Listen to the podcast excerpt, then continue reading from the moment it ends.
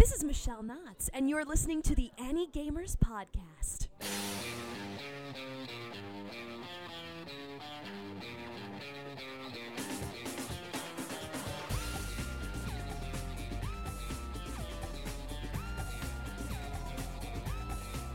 This is Ani-Gamers Podcast number 18, recorded on Tuesday, July 21st, 2009, from Sentai Mountain. Today, we will be discussing Otakon 2009. Hey there, everybody. Welcome to the Ani-Gamers Podcast. I'm your host, Evan Minto, also known as Vamptvo, and tonight I have four co hosts with me. Three of them are from ReverseThieves.com, so introduce yourself in order. Hi, uh, my name's Alan Mendez, otherwise known as Hisui. Now that you know my full name, you can stalk me online. Uh, Carol Mendez, also known as Kohaku. I don't really appear that much, but I'm there. And uh, I'm Kate. I'm not going to reveal my last name, uh, but I'm Narutaki on Reverse Thieves, and I talk a lot. So, oh, and it's Hisui's birthday. So, happy Yeah. birthday! Happy birthday. I'm one step closer to death. and finally, uh, our fourth one is the blogger at ogiuemaniax.wordpress.com. Hi, I'm Carl. I like Ogiue quite a bit, and I have no need for love. The Emperor has no need for love. As I mentioned, we are talking about Otakon 2009, but uh, before we get into that, we are going to talk about what we've been doing. So uh, I'm going to have one of you guys start. Who, do- who wants to talk first? I guess that just always falls to me. So, um, well, while my legs are healing from Otakon, I've been watching uh, more Eureka 7. Uh, I'm almost done with the first half. I just finished episode 24 today. So, um, it's fantastic. It's wonderful. Holland is the best. And uh, I'm really glad I watched, started watching it. Uh, you know, a lot of people had recommended it to me for a long time, and I sort of hadn't done it. And uh, it's everything it's cracked up to be, at least so far. Uh, pretty impressive show. A lot of references to other shows that I re- and I'm really liking it. So I heard that you super love Anemone. I don't have an opinion on her yet. I super love Holland. Did I not make that clear? okay, Anemone does have googly, freaky retard eyes, which like kind of throws me off. But And she has that one episode where she just eats jam, like Yeah, that was really gross, and it reminded me of BB from you know Death Note. But uh, yeah, okay, I really li- I'm liking Eureka Seven, and I'm gonna watch the movie in September. That's sort of why I started watching it now. So So, anyway, who wants to talk next? Yay! Monsters! Uh, I've been watching because I got for free at Otakon the second season of uh, Cow Cow Mao, and I kind of it's more of the same, and man, it, it is shonen ai. There is no mistaking it. It's pretty boys pretty much being pretty with each other in the bath. A In the lot. back- I was like, man, that man was unnecessary. Oh, thank God, another one! Yay! now you know what it's like to be part of the if other if side. anybody is feeling very uncomfortable now, our 13th episode is about Golgo 13, so you can just turn this off right now and switch back to that. Yeah, don't just trick people into saying like it's about an evil demon lord from space. that fights robots. It's a demon lord who fights robots. Yes. That's what demon it's robots, which you which Yeah. you, you see sort of in the new Shin Mazinger opening that's coming up.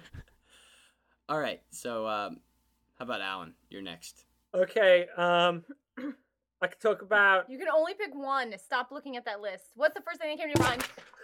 Uh, then I guess I'll talk about Umineko because that's what I talk to uh, with OG2 about all the time. So um, it's fresh in my head. Uh, I just played through all four of the first chapters of the first part of Umineko, and I've been also watching the uh, TV show. It's pretty entertaining.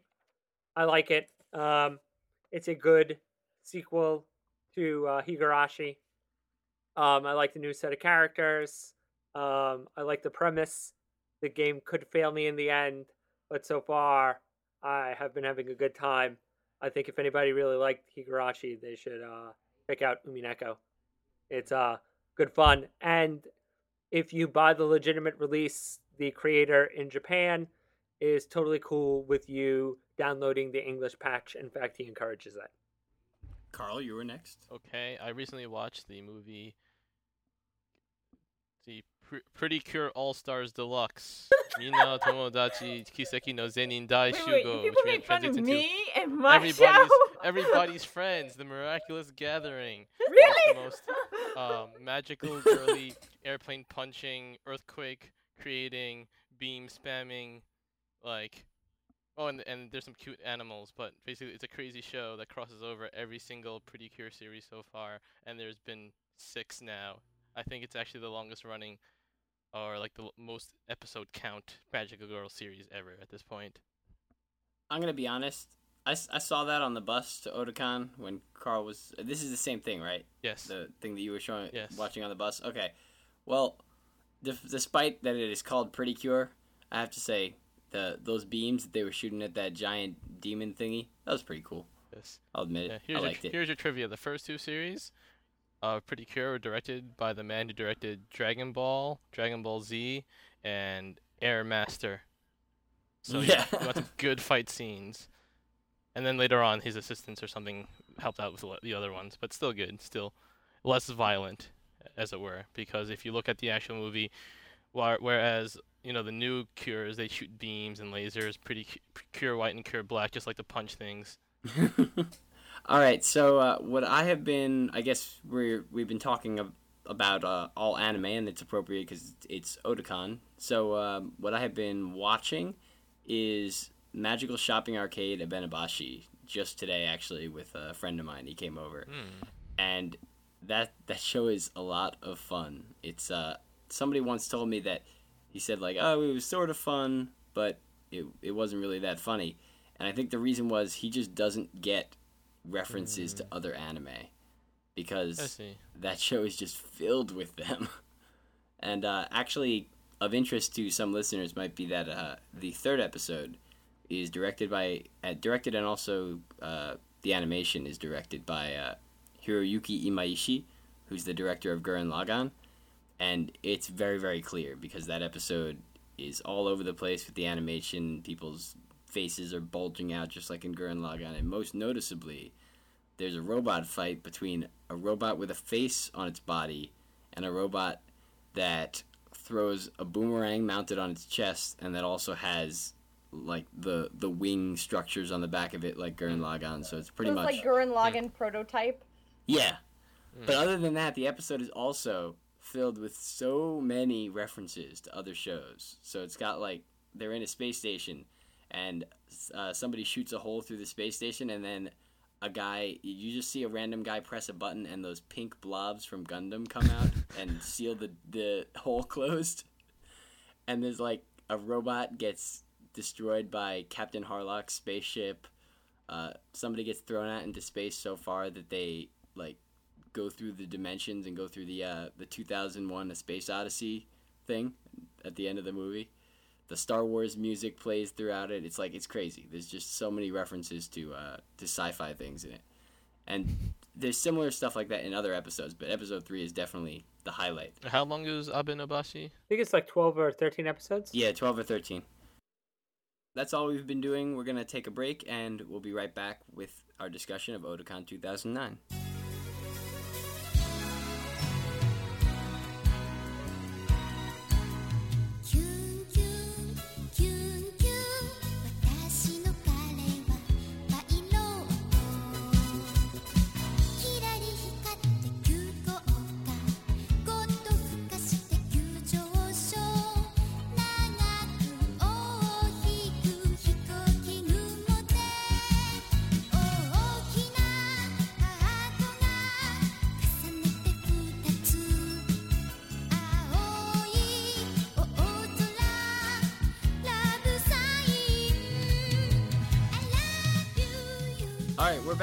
After much Skype problems.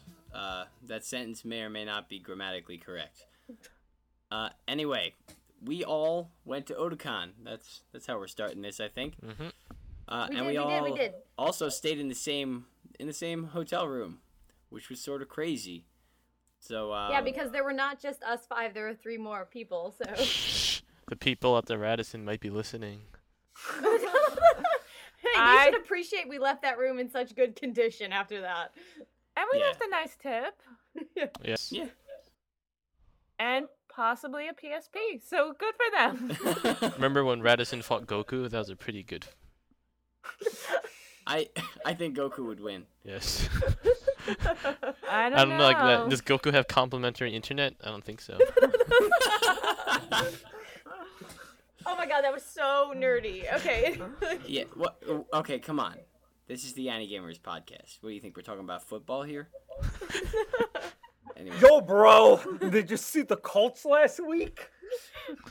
So even though we all stayed in the same room, we were kind of all over the place. We all had like a mil. I mean, Otakon had like a million things to do, so Mhm. everybody covered like half the convent. You know, it was like we just kept running into each Yeah. other as opposed to trying to go to things together. Our tastes were similar, but not quite enough that you know we didn't just Right. head up head up to. We didn't just like go as a group and you know skip. Yeah. So, so yeah, we didn't lock arms and skip around the convention center. Uh, so a- I think a good way to start is for everybody to just discuss something or uh, a couple things that were their favorites at Otakon. Okay. Um, I guess Uh, you want to go first, Evan, since you went last last. Uh, yeah, sure. Uh, I think probably the the best thing was um, meeting Noboru Ishiguro, uh, Masao Maruyama, and Yukio Kikukawa, and uh, I saw them at an autograph session where nobody was there, so I, I went in and uh, and got their autograph and got to speak to them and took an awesome picture of uh, the the two other guys uh, with their like heads on Noboru Ishiguro's lap. That picture is gonna be on the uh, on the the blog later. It's a pretty funny looking picture. And then um, we also uh, related to that. What was also very cool is uh, the press conference that all of us, yeah, all of us were at with uh, with those three and also Hidenori Matsubara. Yeah. And if you want more information on them, either look up, look them up uh, in on like Anime News Network or the Otakon page, or we mentioned them. Uh, we mentioned I think Noboru Ishiguro in our last podcast. He's he directed Space Battleship Yamato, Macross, and things like that. And uh, and Masao Maruyama is the founder of Madhouse Studios, and he's produced pretty much everything they've ever made. Well, I thought, it, Uh, yeah. The, speaking of the press conference, though, like all the press conferences were really cool. This was my first time going to any, and it was just so like intimate. There was, you know, so few people there, and I felt like the guests were really comfortable. Oh yeah. Well, actually, Ca- Carol can tell actually about what I I think was was really cool for her, right? I got to see Vamps, I got to see Mel, and I got to see all four of them, which was cool. So, um, What I was specifically talking about was sort of how like how Kate said they were very uh they were very comfortable and they actually a couple of them sat down in the back row of the uh of the press Oh, yeah. conference where all the press were sitting next to me. and Masao Maruyama just sat down next to Carol. And Ishiguro's So- just right next to Maruyama, and they're just like, "Hey, you guys, Yeah. how's it going?" And They were then just sorta we, out we got to interview in the best guest ever, their translator. That was Yeah, fun. that was a really funny moment where everybody's asking the translator really questions about how like what were his translating influences. and like And I was. I was honestly uh I was hoping that we would all get up there and be interviewed by the guests, which would be that would have been awesome. Oh yeah, I think that happened last year Um, with Jam Project during their like Bandai TBA panel. But but I, I wasn't there though, sadly. Like nobody went to like almost nobody went to Matsubara's panel on Sunday, but since there were like so few people there, we just kind of gathered all these seats together and we sat in a circle and we asked Oh, nice. questions to him and then at the end he started asking questions to us. Oh, that's very very cool. Yeah, that's uh, I did something like that at Manga Next with uh, Rika Takashima, and she just had like a, a little book club thing, and it was like ten people sitting Mm. around a, a table just talking to her, which is really really cool to do that with a guest. Okay. Yeah. So. Uh, any other highlights? Well, I think that overall, I just liked how real the guests were. Like all their answers weren't like PR answers. They weren't, or mostly they weren't PR answers. Sometimes they had to be by necessity, but you know, each guest Yeah, like what, like when Yutaka Yamamoto dodged my Moe question. Well, that's sort of not dodging. I think he just he's just like ah, you know, I'm tired of this. You know, like his surliness, his his bits of surliness came through. It wasn't like he wasn't like creating this like false politeness, you know. right, right. And also like Fred Yeah. Schodt gave really good answers. Uh, He's- Ishiguro, awesome. you know, Kikukawa, Maruyama. Oh, Maruyama is there like every year, so he always gives good answers. You know, just uh, like every guest I, I can think of that I went to, including Mel, like they just kind of spoke from a genuine standpoint. they spoke from the heart. Yes, from the heart. Well, I kind of also felt like, especially with Mel, she kept looking over like, can I mention something? Should I mention something?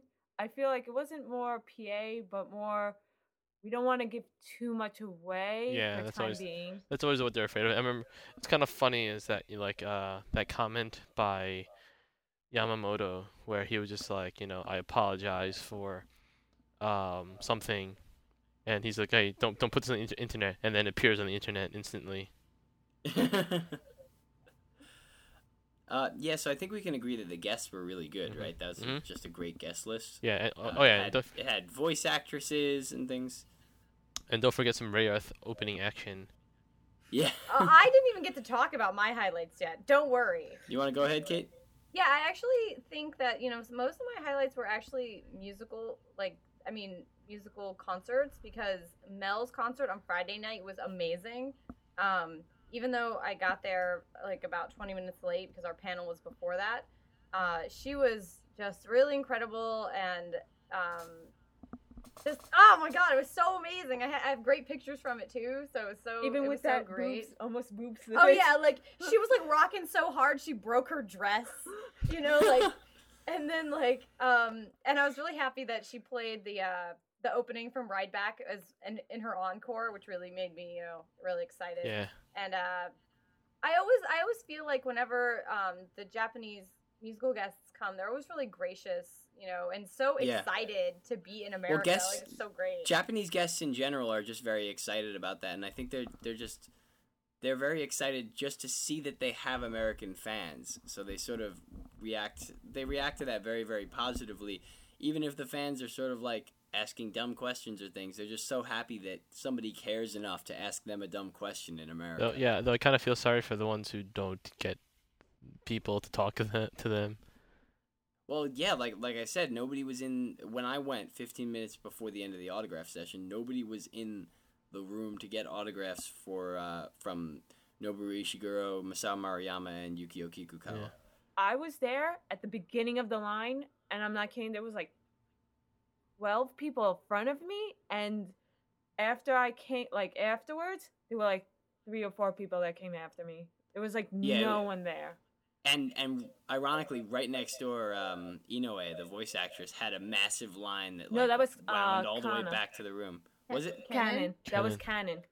Oh, okay. I'm sorry. It was uh, but yeah, like she had uh, a massive line that wound around like around the whole uh, hall out there, while the room was empty for the three Japanese guests who have had their hands in you know multiple things over the years. Wait, was it actually the case this year where, aside from Vamps, there were no fe- other male like musical guests? It just- And Vamps didn't perform. yeah. So, oh, that's they didn't? interesting. Okay, I wasn't. I'm not big on the musical guests. I didn't realize they didn't perform. No, they Huh. they had a concert in Baltimore on a Thursday night, but they did not Oh, perform okay. at. You had to pay to like that was their normal Yeah. concert that you had to pay to to go to. Um, they didn't perform; they just appeared. Um, the other concert that I went to was on Sunday, right before we had to leave. Was Naomi Tamura, and she was really really great too. Um, I didn't really like. I don't really know her music outside of Rayearth. Yeah, I was there with you Yeah. guys. Oh yeah, hmm yeah, you were there. Um, I don't really know her songs outside of Rayearth, but she played the Rayearth songs, and that's what I cared about. It was totally amazing. And then, right when I was like, okay, I can only stay for one more song because we have to get on the bus, she played the opening to Rayearth, and it was like the best moment of the con, like the best moment that of was the con. right when I walked out too. It was I heard, amazing. I heard the guitar solo and I was like, "Oh no, I missed it." So, Kate, I think. I think you know what the best concert of the con was. Uh, what? No, no, I'm just Oh, the karaoke. Yes. Oh yeah. Well, okay, Oh, yeah. sorry. Excluding karaoke by Big In, Omo, um, and and Carl here. I guess yeah. What, what did That you guys sing? I wasn't there. Okay, what was it? I think what did almost sang a song from Hatsukoi Limited. Uh, Big N sang a song from Ru- uh, Rurouni Kenshin Kenshin, ending. and I sung the NES Golgo 13 opening. Right. The, the which is the best one? Yes, by far. How was your highlight? Oh, I know what Carol's highlight was. I I could be Carol right now and be like, so it was when I was five feet from Hyde. Not even. Get it right. It was like it was like a yard, maybe. It was, like, it was about a yard, and he smiled at me. Screw you, other fangirls. That's just, that smile was for me. Suck it, all you. Wow. Yeah, I'm a monster. What the hell? That was lovely. This is okay. way more fangirl than we've ever had on this podcast. Yeah, I'm sure. I'm sure none of them are listening, but they're totally seething right now. Anyway. Somewhere they know that some girl was closer to Hyde than them. Excellent. I revel in it like a normal monster would. I guess my highlight, um, since everybody covered the cool ones, that the guests being really open, um, who uh, I just wanted to mention really off the bat, the bat that Matsubara, who I thought was going to be one of the least interesting guests because he was mostly a character designer. What? You think those guests are least interesting? I just I didn't. I guess I was wrong because he was he was really cool, and he talked a lot about the design process and different projects he's worked on. He talked a lot about Evangelion. If anybody was like interested in Anno, his insights into how Anno is as a director, Oh, interesting. now, now I kind of regret not going to his panel. Speaking of really cool guests, uh, I just want to say that Yutaka Yamamoto was like the classiest looking guy there with his suit and tie. Like everybody else shows up in like business casual and stuff, but he was just so cool looking. and he was kind of politely Japanese snarky at his Yeah. panel. That's that's kind of Yeah, yeah. snarky. yeah, he was he was sort of a little more snarky, like the way usually Japanese guests are very very polite, and he had a, a bit of an attitude. Like, was he he wasn't passive aggressive. He was he was aggressive passive. Yeah. I mean, yeah, he dropped down some really good answers. Like like like what was it? Like, you know, just the whole just talking about what he thinks is the difference between then and now. Like how you know, anime is lacking strong personalities these days. Like crazy guys like Tomino and Anno, who are just like you know eccentric right. Not, geniuses. not enough insanity. Even even Miyazaki Um, is kind of crazy. Yeah. Yeah. Yeah, yeah, he is. He's he's got that crazy flying fetish. In nature. Uh, so I Wow. think actually we should. Uh, I want to discuss a little bit the opening animation, which is pretty cool. Yeah. So I'm not sure how much we can actually discuss it. Like apparently it's like a shh sort of thing. I guess we can talk about it, but you know, the fact that it can never be seen again. Mm, Is it never gonna be seen again? what? That's why we gotta talk about it, so nobody. Okay, I guess. Yeah. Yeah. Okay, so it was it was animated by Madhouse. Uh, so it was uh it was pretty pretty interesting. It had a lot of uh, references to just you know a lot of a lot of pop culture things.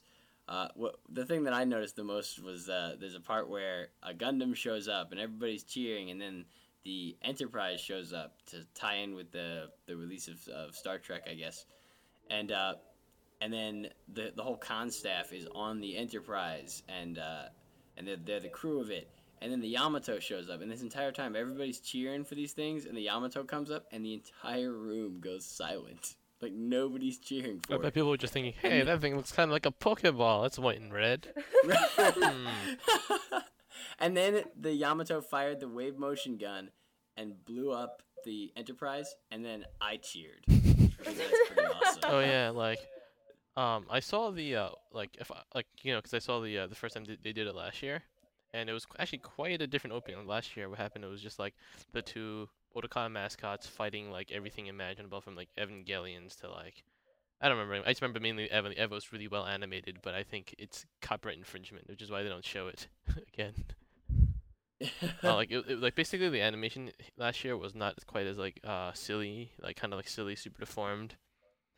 right. And actually, I do wonder like who came up with those character designs because they seem very, mm, I don't know, they don't look like someone Japanese designed them. So that's probably that's prob- Yeah, the, the, those character designs are mascots created by the or commissioned by the con staff, I think. So I think they're by American designers. yeah.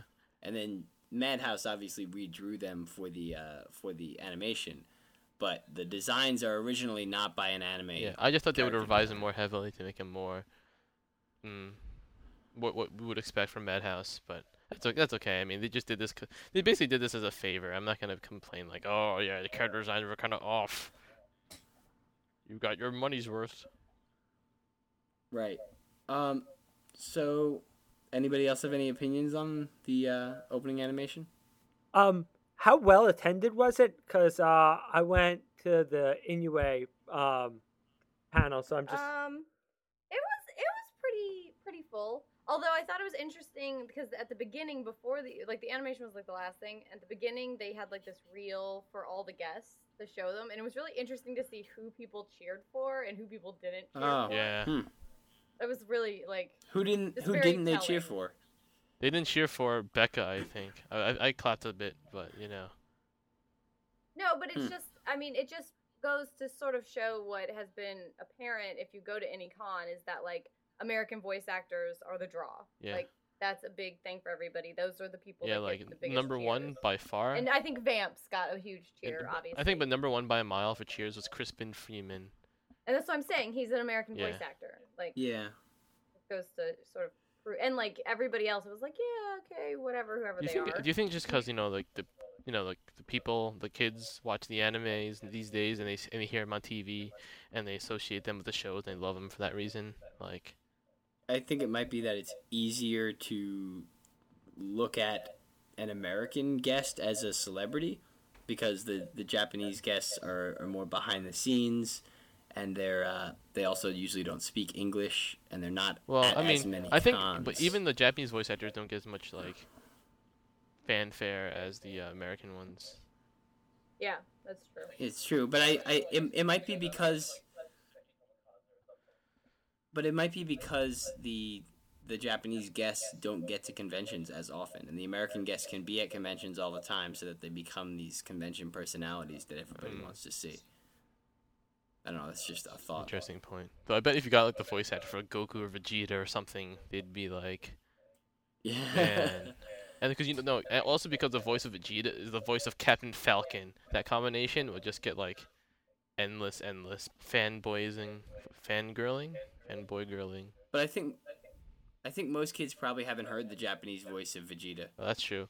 Oh yeah, speaking of that, the Funimation uh, panel was also a highlight due to the shows that they announced, which I believe you put on your site, Ani-Gamers. The um, Casshern Sins, uh, Ride, uh, not a Ride Back, anything, Eden of the East, and the Dragon I wish Box somebody would license Ride Back. Masters, mas- you know the the Masters release of Dragon Ball Z, and you know they even tapped into the uh, it's over nine thousand thing. Even though that, that's actually a different voice actor from the ori- one who originally said that, and if you go listen to the revised um, dub of Dragon Ball Z, where Funimation went back to you know re-record the early episodes that uh, that um that Saban did.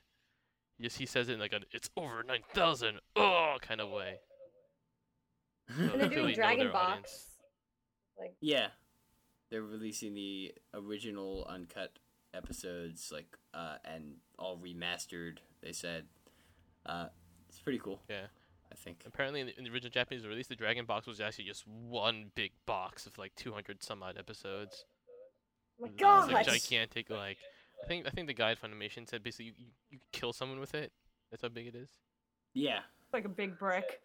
Speaking of that, how about uh, highlights of panels that you guys went to? Because there are a ton of panels at Otakon. Hmm. So uh, we all went to a lot of very different ones just because of our differing tastes. So uh, what were some of your favorites? I was about to say I found it really interesting because I was going to mention my highlight was I don't think I went to a bad panel. Some panels were Hmm. definitely better than others, but I don't remember going to a bad panel. Like, oh my god, shoot me in the back of the head to end the pain that is this panel.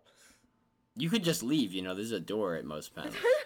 Well, I, I, I often do if a panel is bad, but I don't think I went to anyone that made me want to leave. The only time I ever left a panel was because I was tired from going to nonstop panels and I had to basically take a little like break or breather. Yeah. The- The only time I left a panel was from uh, when I went to the uh, Aniplex TBA panel, which is like turned out to be a Kannagi panel, and you know I just kind of thought, oh, that's pretty cool. But I already heard, I already heard Yamamoto talk a lot, so let me go check out that Mecha Appreciation panel. right. Uh, what did you think of that? I liked the Mecha Appreciation panel, but I wish they would have had like visuals. It was kind of Yeah, I know that was. eh, They, they even said they kind of threw it together like at the last second, basically. yeah. I mean, like definitely, in, they were definitely informed. I just wish it was a little better Yeah. organized. King Jada. Nice. Yes. I found it very amusing that uh, Anime World Order has once again almost gotten kicked themselves kicked Yes, out I of I was going to discuss this. So let's let's talk about it now that we're on the subject of panels. Anime's craziest deaths Yeah. was uh was shut down by con staff. Uh, the story was told many, many, many times because it's such a crazy story. the The story goes something like Daryl Surratt is running Anime's craziest deaths, and he's showing, uh, as the panel name implies, crazy, gruesome, violent, insane deaths. So uh, he, I, I don't remember what all the the ones at the beginning were. It was some Yoshiaki Kawajiri stuff and things like that. I heard he got some Fist of the North Star in there as well. Yeah, yeah. The thing he got kicked out for was uh, Apocalypse Zero, and I haven't seen it, so I don't know exactly what the content was.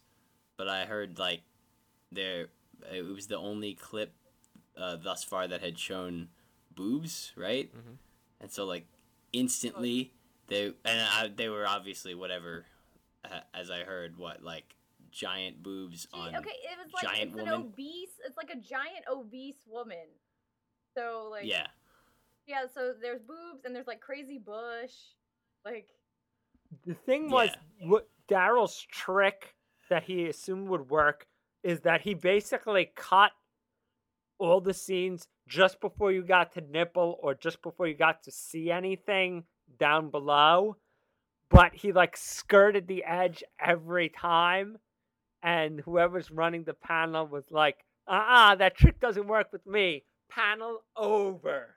Yeah, it was just right right in the middle of that clip. He said, "Turn the video off. Get down off of there. Everybody get out of the room. This panel is over." What's kind of funny though, right? And I've spoken to Daryl about this. Is that he before he did the panel, he sent it to you know to you know during panel proposal, and when it got accepted, right, Yeah. he said, "Okay, this panel is gonna be R-rated. R-rated means some nudity, you know, some boobs possibly.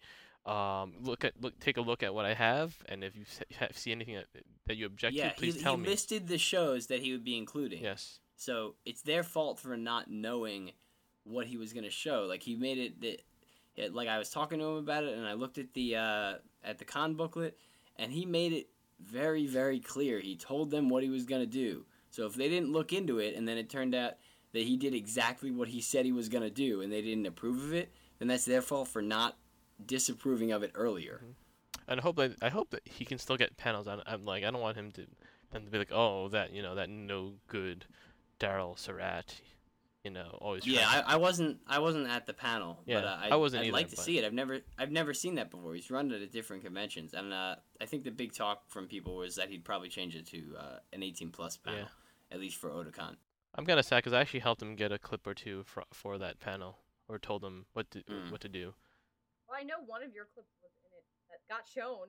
So that's something. So, uh, any other any other good panels? Good uh, panels. bef- like I, I'll mention some of Oh, mine, but you guys okay. should uh, say some Okay. stuff first. I like I really like the uh, Frederik L. Schodt panel. Shot, not pronounced Shot. That's what I learned from him. But he's basically one of the most significant names in bringing anime and manga fandom to America. He tra- he wrote the book. Specifically Osamu Tezuka, because he is a huge fan of him. He wrote the books Manga Manga, um, Dreamland Japan, and the Astro Boy essays. The Manga Manga it was was published in like 1982 or so, and it, it was like this was before like really people knew about manga at all, and just kind of gave it. Before anybody was talking Yeah. about it in I mean, it, he even said in the intro of that book that his his pub his publisher or editor was was worried that they might it might get- get confused for the element manganese. That's a level of like people don't know what's up. It, it's like we found through demographic surveys that your book was mostly bought by chemists. so Chemists weird. who like to see pictures of a snake wrapped around a black guy's anyway. That's actually in the book, by the way. Um, uh, what was it? The hot like, but he he was just really informative. Like um, both both his panels, but like I remember I, I remember particularly my question because it's my question, which was you know some differences between like some of the like, cultural barriers that could not be that have on both sides, which you know people comics have trouble crossing, and the example he gave for when an American work is considered, you know, sort of unusable by the Japanese publishers was when basically it was um Will Eisner, right? Who's one of the most famous comic artists ever. He wrote he's probably most well known these days for The Spirit. What he what happened was he went to Japan with uh Fred with uh with uh Fred and he said and he went to a to a publishing company that publishes like, you know, has a magazine that publishes, you know, like non-Japanese works, like American Western works and stuff like that. And they told him, uh, they told Will Eisner of all people that he had to redo it to make it more Japanese, to flip it right to left, and to redo all the panels to make it flow like a like a manga. And at the time, Will Eisner was about 80 years old and already like did not do it. world famous. So you know that's just kind of Right, so sad. he was insulted at having someone ask him to do that. Yeah.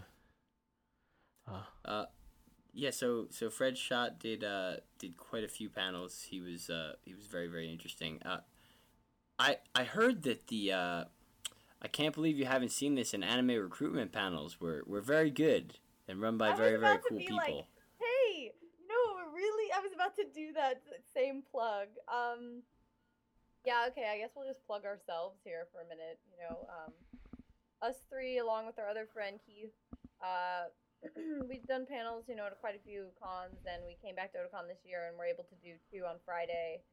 And we did anime recruitment, which it was actually in the same room that we did anime recruitment in 2007, where we premiered it. It was kind of like I don't know, it was very special, I guess. It's like you've gone full circle.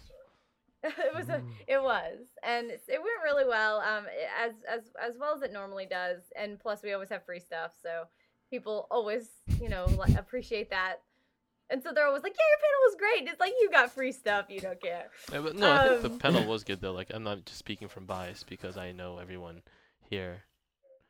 Uh, but like like I've spoken before on my own blog how it's difficult to recommend anime to people, and I thought it was did a good job of like you know just kind of some basic tips. You know, don't like press the issue, don't be the fan. Just like you don't like my show now, I hate you forever.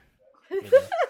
yeah, and and as a person who has tried many times to, to show anime to uh, my my own anime club and to my family, like that that was uh, definitely very useful. I have I have needed tips myself for Mhm. that sort of thing. um, and I didn't I didn't get to see your other panel. um uh i can't believe you haven't seen this I Um, I can't believe the amount of people who showed up for that one because we were in uh, well, we were in five or six. we were in panel room six which is like You- gigantic and in the hilton the new the new section and uh, I don't think we filled it up, but it came pretty close. I mean, there was not a row that didn't have people at least three fourths filled. So I, I yeah, I'm I would estimate like 300 people were probably at that panel, um, which is the biggest crowd we've ever had, Mm. and it was it was really uh like thrilling, you know. Uh, like I think you kind of once you start doing panels, once people really start coming, it's kind of addictive because it's like being a mini celebrity. Like people are just really excited to you know to hear what you have to say. You're all celebrities to me. yeah, thank you. Yeah, we'll sign autographs later. Oh, yeah. um, and I might have tricked. I mean, uh, convinced someone to watch Turn A Gundam. And that's all I really care Mhm. about. Oh yeah, actually I do remember one more highlight I'm talking about, which is Viga's panels. One was Otaku TV, the other one was the Genshiken panel. You know, and I don't know if you've heard, but I just happen to like Genshiken just a tiny bit. What? I did not realize Yes. this. Tell me more. Anyway, the Otaku TV panel was pretty fun. It was kind of a basic introduction uh, to, you know, otaku shows. and she stuck mainly with anime, I believe, to get the video clips out. She showed like Genshiken, Otaku no Video, Comic Party, Cosplay Complex of all things. Welcome to to the NHK. Uh, the highlight, but I think I like the Genshiken panel just a bit more because I don't know. What? Get out. I don't know. I just ha- ha- kind of happened. Was there anybody specifically that you that made you like the Genshiken panel more? Was there possibly the mention of a certain character that might have made it better? Yeah, certain, maybe. certain someone that just drew your attention for some reason. Yeah, basically every time she mentioned, I just could be like, "Woo!" and Car- uh, Carol can attest to this. And you know, Yes, And didn't he threaten to kill someone? yes, someone know- someone talked smack about Ogiue, and I and I and I said I'd kill him in his sleep. Well, not quite. I stopped before I said the whole sentence, so it's okay. And then that actually, person actually did turn to you and was like, "R- like kind of scared looking. I was like, "R- really? I just kind of sat back down, like I'm just gonna be quiet now for the rest of the panel. Sorry. this was kind of um though yeah like uh I'm like uh one thing that Vega said is that she thought that the psychology of Ogiue would be an excellent panel to do and would definitely be a panel that's doable and you know I think there might be something in the works in the future. I'm just saying. You know, I more I, I could fill five hours of that topic, but you know, one hour off the cuff should be easily doable. Um, and also someone someone actually came up to me after that panel. I Was just like, "Are you Ogiue Maniax?" I'm like, "Yes," and he took a picture of me. That was that, wa- that was Yeah, a new Such experience. the little fanboy that did it too. It was like, oh my god, you're Ogiue Maniax? Can I take your picture? I was like, wow, you're like one of the guests. I know. I I I may I- I may not have the, have had the opportunity to get like a filled out giant suite hotel room with the sweetest bathrooms ever. I'm just gonna say that right now. But you know, that was my shining moment. I guess you know you've made it now. Yes, because I used fancy bathrooms. No, Actually, no, not your the fancy bathrooms. Yeah, the bathrooms in Hilton were fantastic. Like Oh my god, amazing! Good job. like they were so clean. It was just like, man, I don't like. I also we also had a couple of like readers kind of leave comments after Otakon like, "Oh, good job on your panel," or "Oh, I Oh, wasn't nice. able to go to your panel," and I was like, "Why didn't you come find us and like say like, hey, I read your blog because." You're too beautiful, Kate. you're just you what do you call it? You intimidate people. They can't approach you directly. Yep. I'm so I'm so intimidating. I'm sorry. And I'm just a hideous Like- monster. So I don't know if you've you've never seen her, but Kate's actually like seven feet tall. Like you- I don't know if you know that. Yeah. Like it's really. She has claws. She will kill you. And I'm buff, you know. She's a master of Hokuto no Shinken, so she really would just destroy you instantly. Mhm. but we but I will say that we did have other readers come up to us and say hey that they did read the blog after a couple of panels. So that was also cool. Like knowing that somebody cares what you have to say is always Yeah, cool. that's like the best feeling ever. and someone gave you a free acupuncture um session. That's awesome. I wanted to mention my favorite panel. Uh, I went to the uh, History's Future, um, the Legend of the Galactic Heroes panel, Ooh. and that was pretty awesome. It was basically like an introduction to Legend of the Galactic Heroes, but the guys who ran Was it, Was it run by the the spirit of Walter Amos? uh, he was there in the back, approving, nodding his head. Wait, what? But uh, was he was he really there? No, Okay, because I didn't see him around the con. I was like, maybe he was there. but it was it was really well done and i spoke to the guy who uh, was cosplaying reinhardt and apparently he's one of the guys behind hero legends who was uh, one of the better gundam fan subbers Oh yeah. I believe they also no no no. I think I believe they also sub Zambot three, so good on them. I actually Uh, yeah. he was uh, he's a big tomino fan the guy who i spoke to so if he did zambot So, that would not be surprising Don't mention any. Don't mention any. But did you get any like serious spoilers that you didn't want to know about?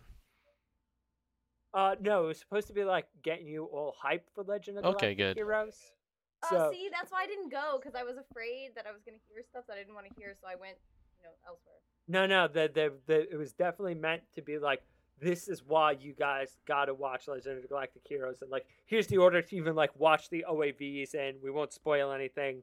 But if like you're hardcore, Yeah, it's it's uh it, it was actually pretty appropriate because Noboru Ishiguro is the director and uh, Yukio Kikukawa is the producer, and they were both at Otakon. Yeah.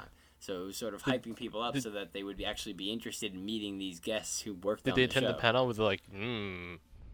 That would have been awesome. I don't know if they I was did. hoping if there were, if the press conference had not happened with you know the four Japanese men of power, deluxe, Mhm. everyone everyone's friends, mag- miraculous gathering, um, like I was hoping that uh, Ishiguro would have attended um the Daryl Surratt Mike Toole panel, the melancholy of Yoshinobu Nishizaki. Yeah, that would have I been was good. I was just kind of crossing my fingers for that. Right. He's, he'd be just sitting there with his arms crossed, nodding, because that's what he does. Yeah. If if you remember at the uh, press conference, that's Noboru Ishiguro's thing. yeah. He leans back, crosses his arms, and nods knowingly. Okay.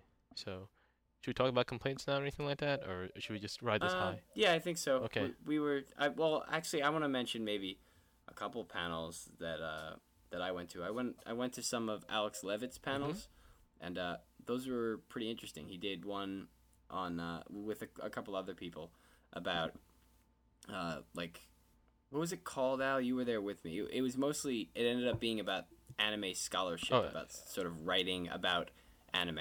Anime manga studies. That's what it was called. Yeah, so it was all about studying anime and manga in a in a scholarly context instead of just watching it. A topic near and dear to my heart. Well, uh, actually, we do something like that on on Ani-Gamers. We do more like we do sort of critiques. Uh, they're written by Ink, and it's called Otaku Demia. If you want to check it out. So yeah, it was uh, Alex Levitt's a really cool guy. That was a, a very interesting panel. And uh, the other one he did was called, the, or I think he did one other that I wasn't at, but the other one I was at was called "The Problem with Otaku," and uh, I was expecting it to be like a, a Daryl Surratt style list of grievances, but instead it was a uh, a discussion of the word otaku and the concept of otaku specifically in Japan and how it's evolved through things like the the Miyazaki murders that's that uh that sort of branded the word otaku as, as something for creepy people who murder little girls. Uh, and it was that was very interesting. Some of it was things I had heard before, but uh, some of it was was new information that was uh, that I hadn't heard, and it it was very interesting. Um, I think a lot of people at Otakon, like we mentioned before, were uh, are, are young people who are very who don't know a lot about this this history, and I think it was probably a very very useful panel for them as well as being entertaining for uh, someone who like like me who maybe knows a little bit more than the average fan. Hmm. good. I, I like the panel.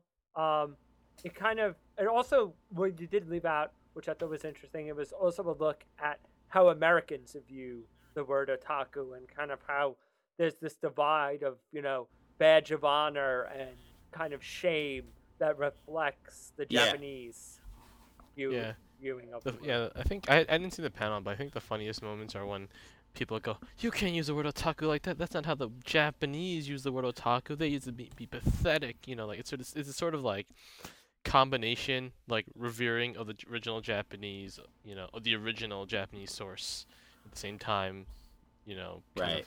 Putting yourself down. Yeah, I, I feel like we're I feel like we are retaking otaku and making it into a good thing because in America we don't have that, that stigma that they've built up in Japan, so we've been able to use it mm. in a positive. the sense. only stigma that exists is on the internet, and no one cares about the internet. yeah, really, it's not like this podcast is posted Nope, to it. it's it's transmitted by Telegram. It's transmitted th- through no, no, it- it's it's transmitted straight into your brain actually. Mail. You know, be fantastic. A Morse code podcast. You'd be like, doo, doo, doo, doo, doo, doo, doo, doo. people. It just you see like people like yeah. Every so often you see the one guy knows Morse code. Be like, ha ha ha ha ha. ha. God, that was so funny. Oh, one one random thing I wanted to bring out that I always thought was interesting. I think I learned this from Lum, if I'm not mistaken. Is um, it even works in the reverse. Um, I think we all know what a feminist is in the United States. You know, someone who supports woman women's rights and you know is an advocate of equality for women. But in Japan, a femi- feminist is someone who loves women women is kind of a romantic and you know more like someone who is gallant or chivalrous um but Wow. It's it- actually the opposite of feminism because feminists argue that chivalry is chauvinist. Yeah, actually, I do remember that when uh when when I was studying Japan, right? I had another friend who was studying in a different part of Japan from the same college I went to, and he would hold doors open for girls and stuff like that. You know, just do the you know the nice thing because he was he was a nice guy overall. Ben, if you're listening to this, I know and I know you're not. Hi, um, but he- he would basically like you know like and the girls were, were surprised like you know they said you know Japanese men never do that. They never hold those train doors open or anything like that. But I'm not sure if that's Huh. just a symptom of the culture or just people are just need to get to work as fast as possible. They'll get fired so fast that you know they'll break the sound barrier and they get fired again breaking something. All right, Oh, so wait. uh, we are going a little long on time, I think. So we Oh, should okay. probably get into. I wanted into. to talk about something uh, else. Oh, we'll throw it in if it's gonna be quick.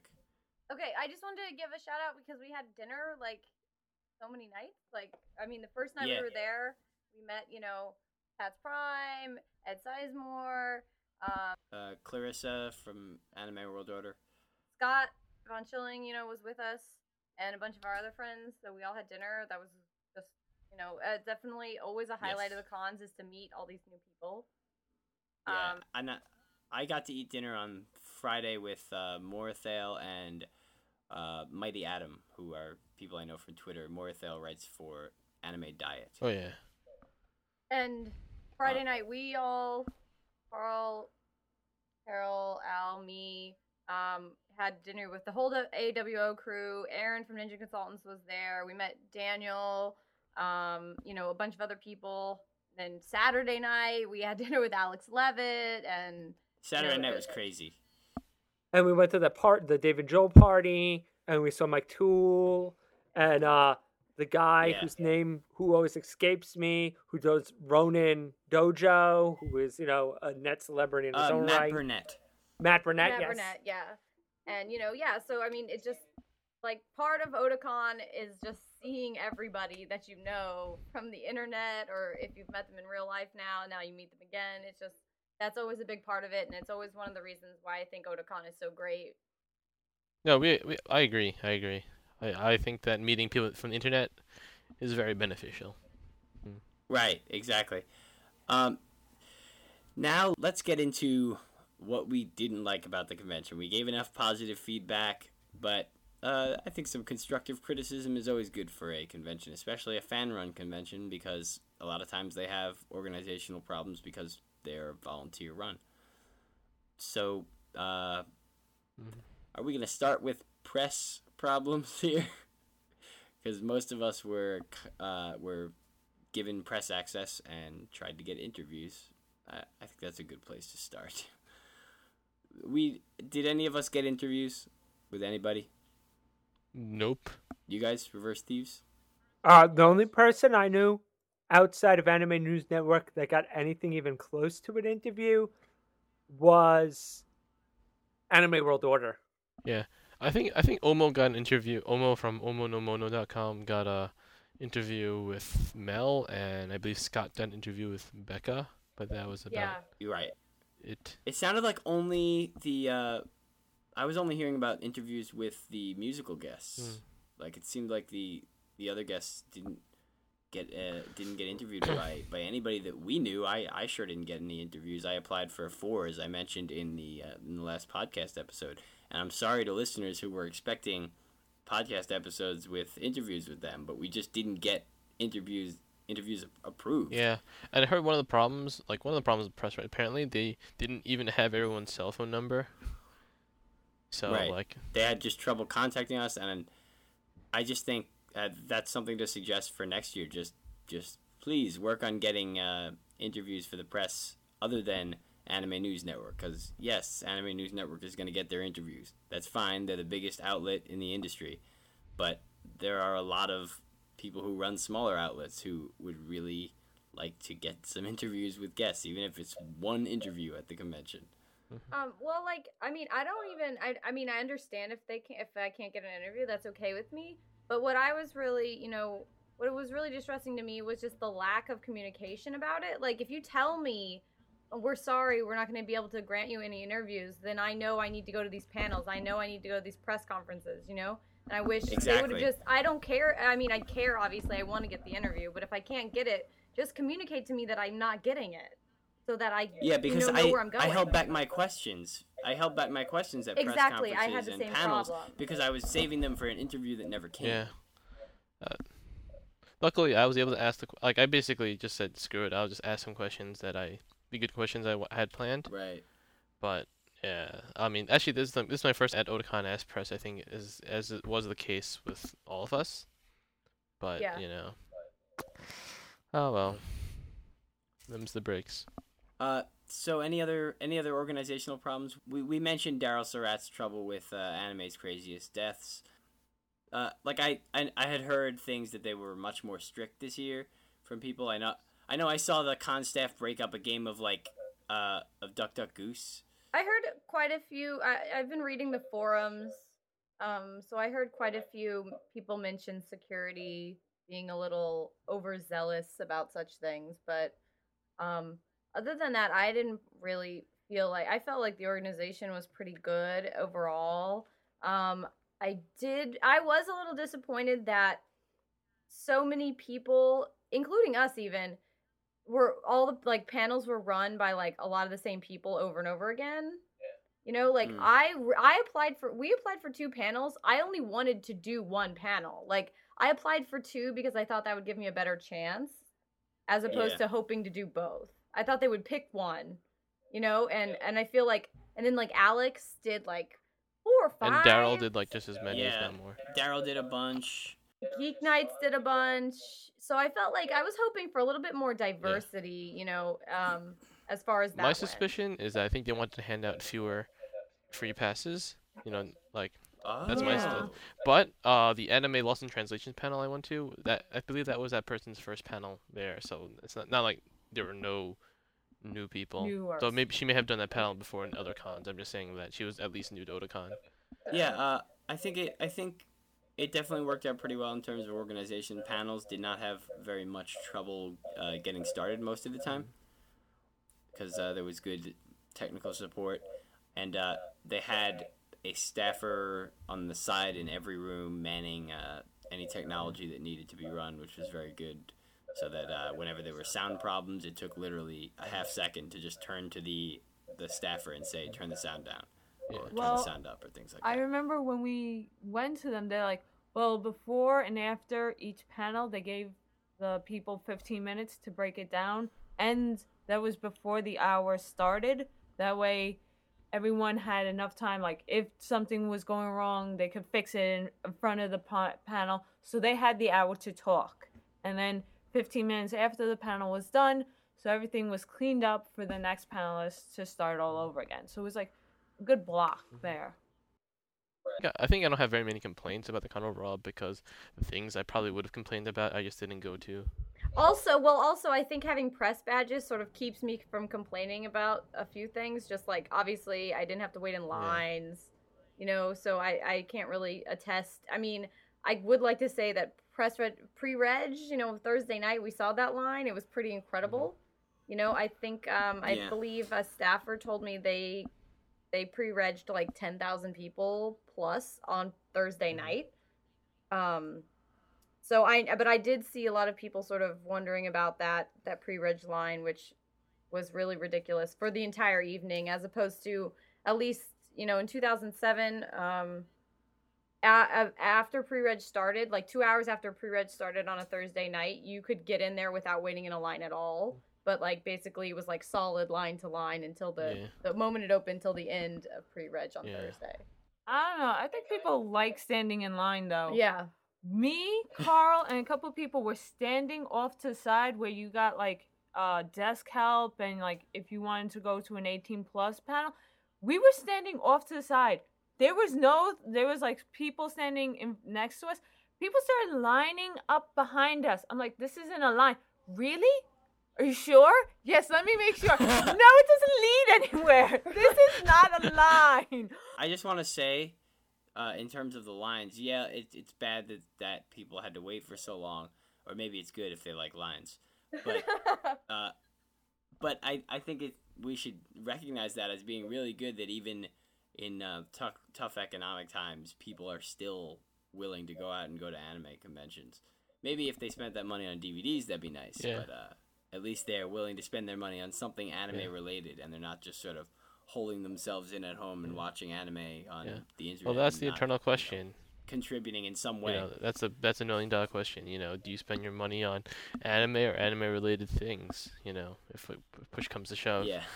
and shove comes to free anime. A random thing that did pop into my mind, I just thought about it. I did not go to one panel that was not at least 50 to 75% failed. Except for guests. Mm. Yeah, except for uh yeah, one or two guests usually like on Sunday or anything like that. If you went to a panel, there was an audience. I remember that was always one of the big things that people said about Anime Weekend Atlanta was that you know AWO crew always mentions that all panels get some kind of attendance. You won't ever go into a panel with like only 3 Mhm. people. Like our panel at Castle Point Anime Convention. Yeah, Well, I think the, the the thing is is just that Otakon is so big that even if there's another event going on, there's still hundreds and hundreds and hundreds of people not at that event.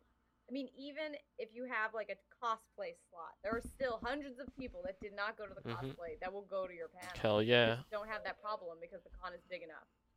so even the death slot isn't the death slot. Yeah. The, i- i- at the death slot, you get more people at your panel than you would at any other convention in like the primetime spot. Yes. And you might even pref- you may even prefer that just so you know, in case there's certain like unsavory elements you want to avoid. Um, uh, like I don't know, fans of Bleach. I like Bleach. Don't don't kill me. Yes, Unsavory, unsavory elements. elements. So are we? Uh, are we done with negativity? Are we all positive now? Have we gotten out our grievances? Well, well, this is not. It's not exactly a complaint I have, but you know, like it's kind of like a double-edged sword overall. Like they had that, they had this nice video monitor, you know, uh, near the information booth, which kind of updated the schedule accordingly in case there were changes. The only thing is that that schedule, Mhm. you couldn't fit the entire name of stuff in there, so you know you can, if you only look at that, you can tell Yeah. what, the, what the hell anything was. Uh, and this is a double-edged sword because, uh, like as I said before, the panel about uh, Yoshinobu Nishizaki, the producer of Yamato, is called the Melancholy Oh. of Yoshinobu Nishizaki. And if people just saw the Melancholy of, I don't know if it's true. You should tell you should tell me this, Daryl, if in case you hear this. But did any did anyone get tricked into walking to your panel? Did any Haruhi fans be like, "Ooh, Haruhi"? I didn't sign up for to hear about a coke fiend. That's what I'm saying. that, that, so that was that was a good and a bad. It had, you know, it's there's there's always good and bad in life, and in video monitors. um, I would also like to just say that the Hilton, it, like, um, I know Evan, this was your first Otakon, but this was the first year for the Hilton to be open for the con, and it was Mm. really nice, super swanky, nice panel room. It was a little far out of the way, but definitely a nice Mhm. building. Thought it was a good addition. So is that is that all we've got? We're running uh, a little late. I don't I don't know. We had so many audio problems here, so I don't know how Yeah. long the actual podcast is gonna be. Right. No, We I'm are, good. Uh, we've been Yeah. we've been running very long right Okay. here. All right. Well, you know, if you're done, if we're done, we're done. If we're not, we can keep going. We could probably talk for hours.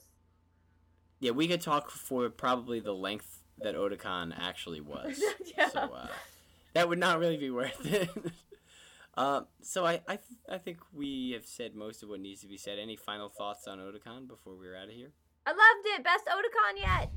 I hope to see a picture online of the big O because I missed it. I have one. Oh yeah. Oh yeah, giant big O. That's that was pretty awesome. Hmm. Anybody else? Final thoughts? Uh, the only way I think they could improve it is if they say had uh, Type Moon or uh, Hata from Hayate the Combat What about that woman that you read sometimes? She wrote that doggy manga.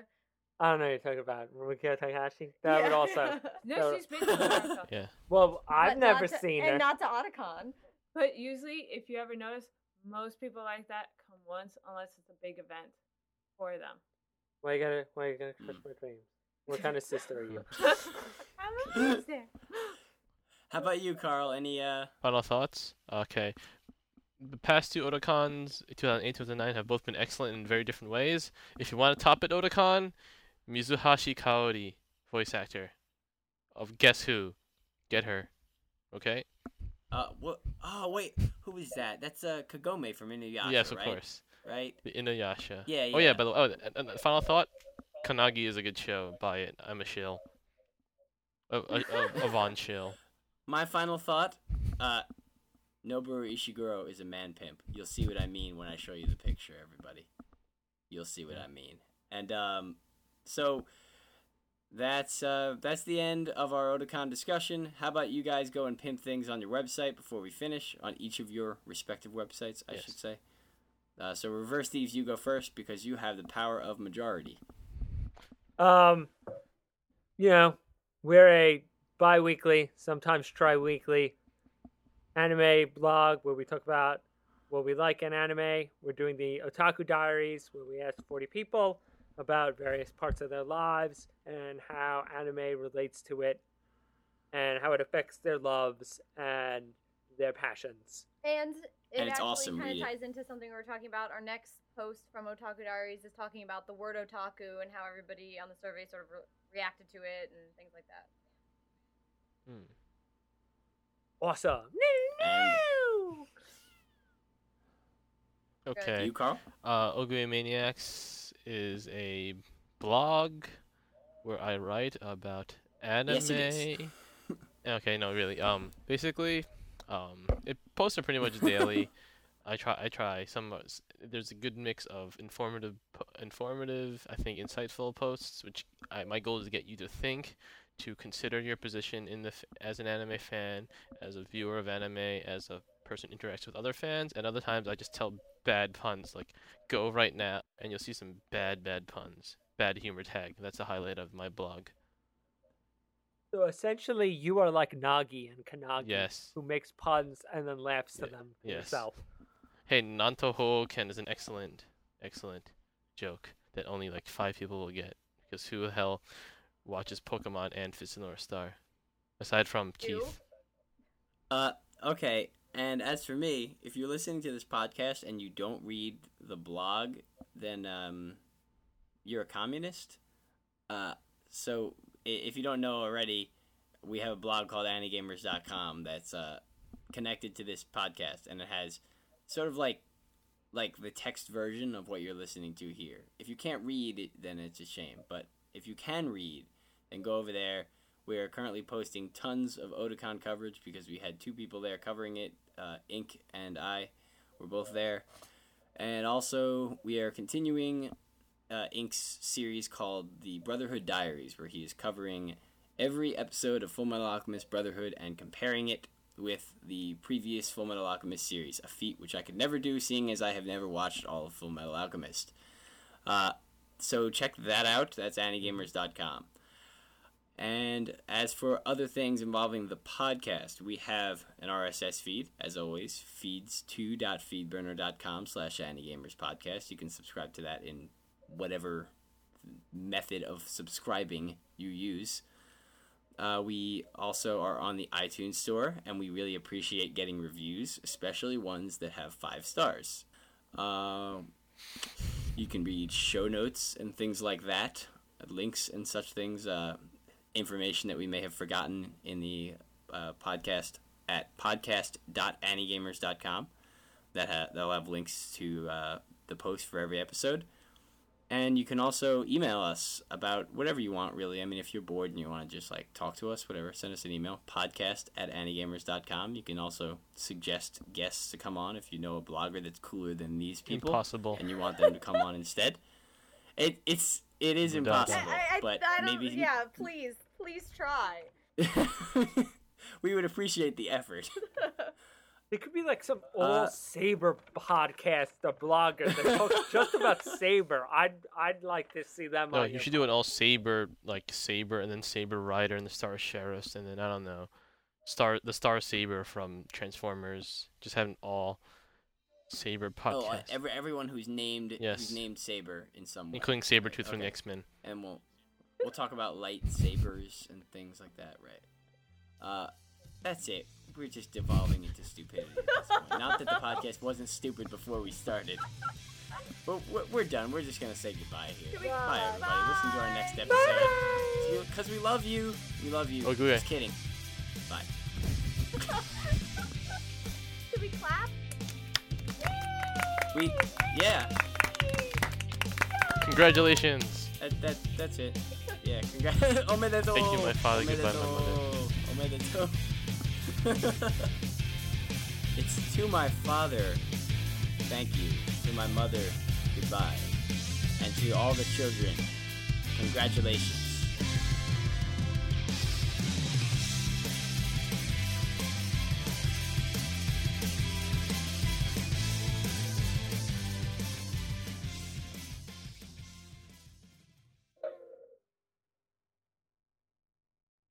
Hello? Are we all here? Yes, no, maybe so. You say yes. I say am- no. You say stop. I say go. Go, go, go! I don't hear Carl. I hear nothing, nothing! Ah! When you say goodbye, I say hello. Hello, Hello, oh, hello. hello. I don't know why you say goodbye. I say hello.